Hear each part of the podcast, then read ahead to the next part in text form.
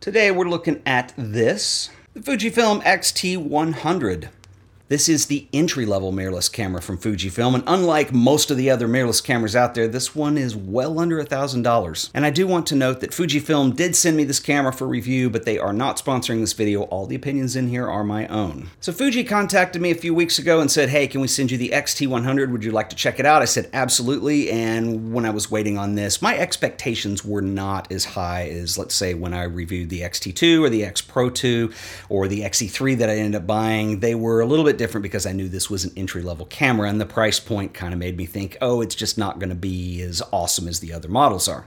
I was wrong the imaging quality on the XT100 is outstanding. Now, we're going to talk about some of the differences and why this ends up being a much less expensive model, but that's kind of the most important thing with any camera, and I was really surprised because I do know that the XT100 does not use the X-Trans sensors that you find in the higher end Fujifilm models. It uses a different sensor that does have a Bayer filter. Now, before you get into this myth of having a Bayer filter reduces sharpness, we're going to look at some images in a second, and I was not disappointed. I was actually really impressed with this camera there are some big differences between the XT100 and cameras that cost more money, and some decisions were made on saving on the cost. So, for instance, it does not feature a magnesium alloy body like you find on other Fujifilm cameras. It does not feel cheap, though, it's very well built. You'll also notice on the top of the camera you have considerably less dials than what you're probably used to with Fuji cameras.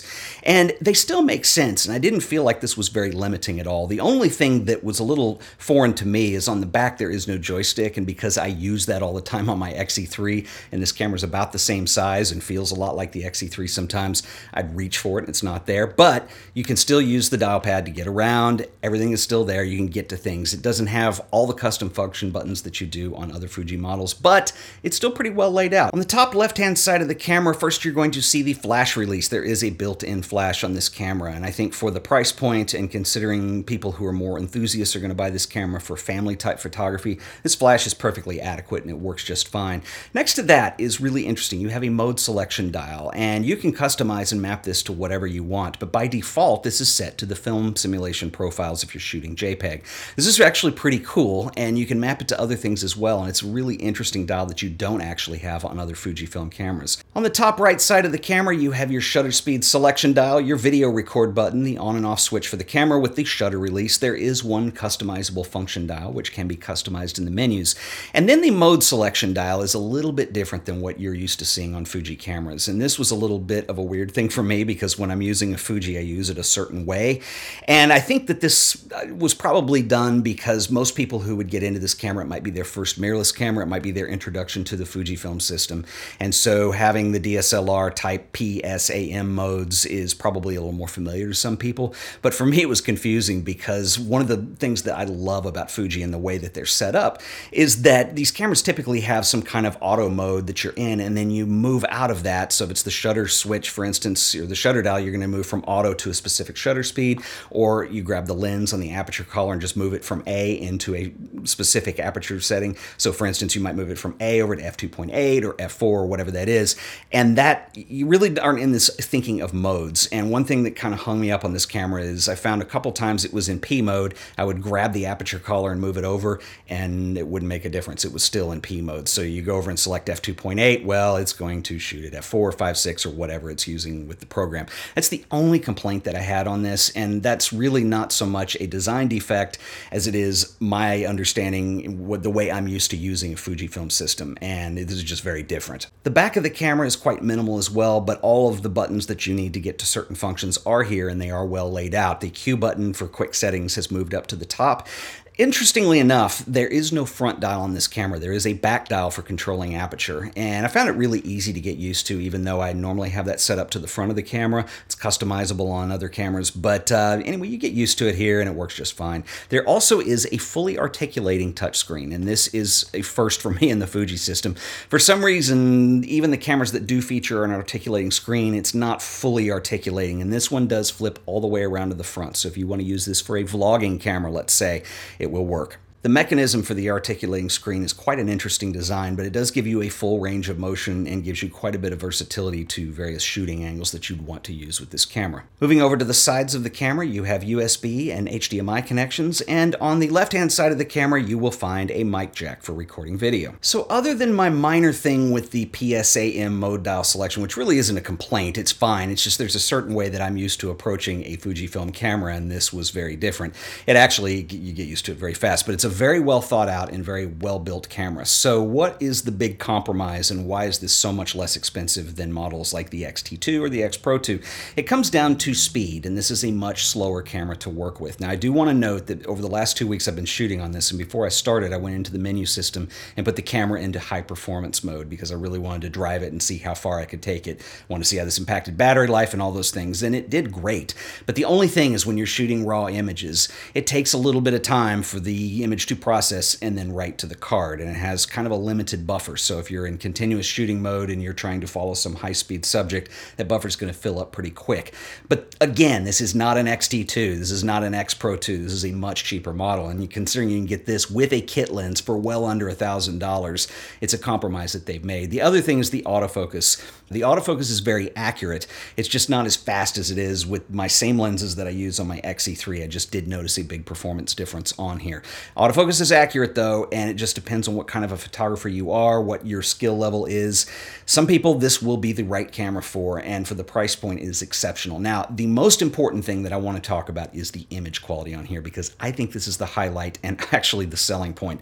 So let's move over to the computer because we're going to go into Lightroom and I want to show you what I've got on the XT100. So the first night that I had this camera, I was really excited because I had these awesome baseball seats and I thought I'll go to the game and I'll find a time to kind of get down towards the front and I'll get some really cool sports images and really get a chance to test out the XT100. And as you can see, this is across the parking lot and you can see those clouds. That's actually Texas Stadium where the Cowboys play in the background. But it was indeed a rainout, and it was pretty severe. The game never happened, so I spent a good hour under this overhang, and not much to photograph here.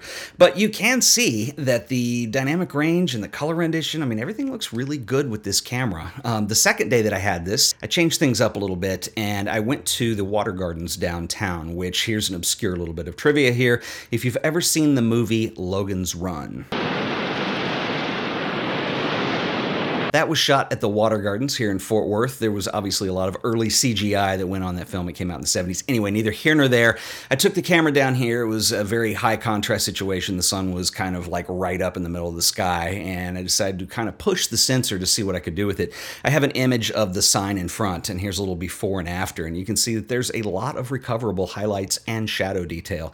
And having had experience shooting with the X-T2, the X Pro 2, and the XE3, I thought that there would be a little more difference in the image quality, particularly with dynamic range with this sensor, because it is much less expensive, and there really isn't. In fact, I didn't really notice a difference with this sensor in the images that I took here. The color rendition is very similar, the sharpness is very similar, the dynamic range, you've got a lot of room to work with, and it did a really nice job, and I had a lot of fun shooting with this.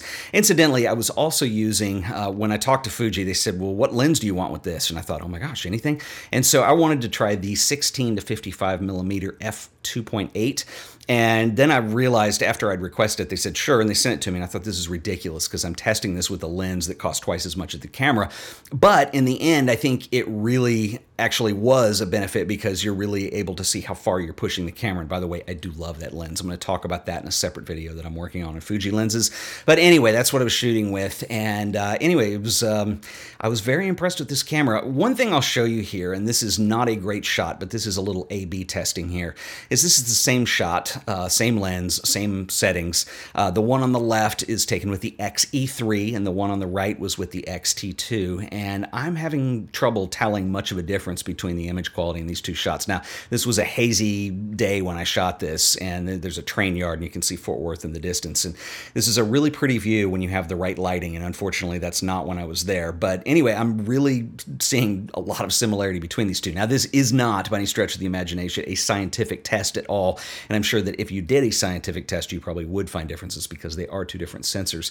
But Fuji didn't skimp on the image quality on this camera. I'm really impressed. Incidentally, I do have RAW files that are available to download for channel members. So if you're a channel member, you'll find a link to that over in the community tab. If you are not a channel member and you are interested, if you're on the desktop, you'll see a little join button below the video here. So click on that and it will give you further details. Another point that I want to make about the XT100, I'm obviously really happy with the results that I've gotten over the last couple weeks shooting with this. The image quality is outstanding. Really no compromise was made there. Really, there are no features missing either. And you might make the argument for 4K video because 15 frames a second is not enough to really be usable. 1080p video is just fine. If you're into video, you're probably not looking at this camera anyway. But when you consider the price point and you're considering that you have excellent image quality, it's a 24 megapixel camera, it's an entry level mirrorless. The compromises that were made were in terms of speed. And we talked about those earlier. And just depending on your experience level as a photographer and how you shoot, that could or could not be a big deal. But I want to make another argument for the XT100 here. And to me, one of the most attractive things about the entire Fujifilm ecosystem is the lenses. And when I first tried the XT1 and I'd paired that up, I had the 18 to 55 kit lens, and then I had the 16 millimeter f1.4, which I immediately purchased, and the f2 23 millimeter, which I also bought. And I really knew that this was a system I wanted to start owning lenses of. Lenses are really important, and lenses also hold their value a lot better than camera bodies do. And I would make this point if you were on a budget, I think this is one of the best deals in photography right now because you can get into a mirrorless system under $1,000 and use that extra money to start buying lenses with. You can get away with a couple of those prime lenses. The zoom lenses are incredible. I think this is one of Fuji's biggest strengths. They do cameras really well too, but for me, the look of those lenses really sets them apart and it's something that's very unique. There is a look to Fuji and I absolutely love it. And so that's an argument that I would make for the XT100. Would love to know your thoughts as well. So if you have tried this camera or have any thoughts about this, please drop me a comment below and I will see you in the next video. Thanks again to Fujifilm for loaning me the camera. Unfortunately, I have to send it back. It makes me kind of sad, but I will see you guys in the next video. Until then, later.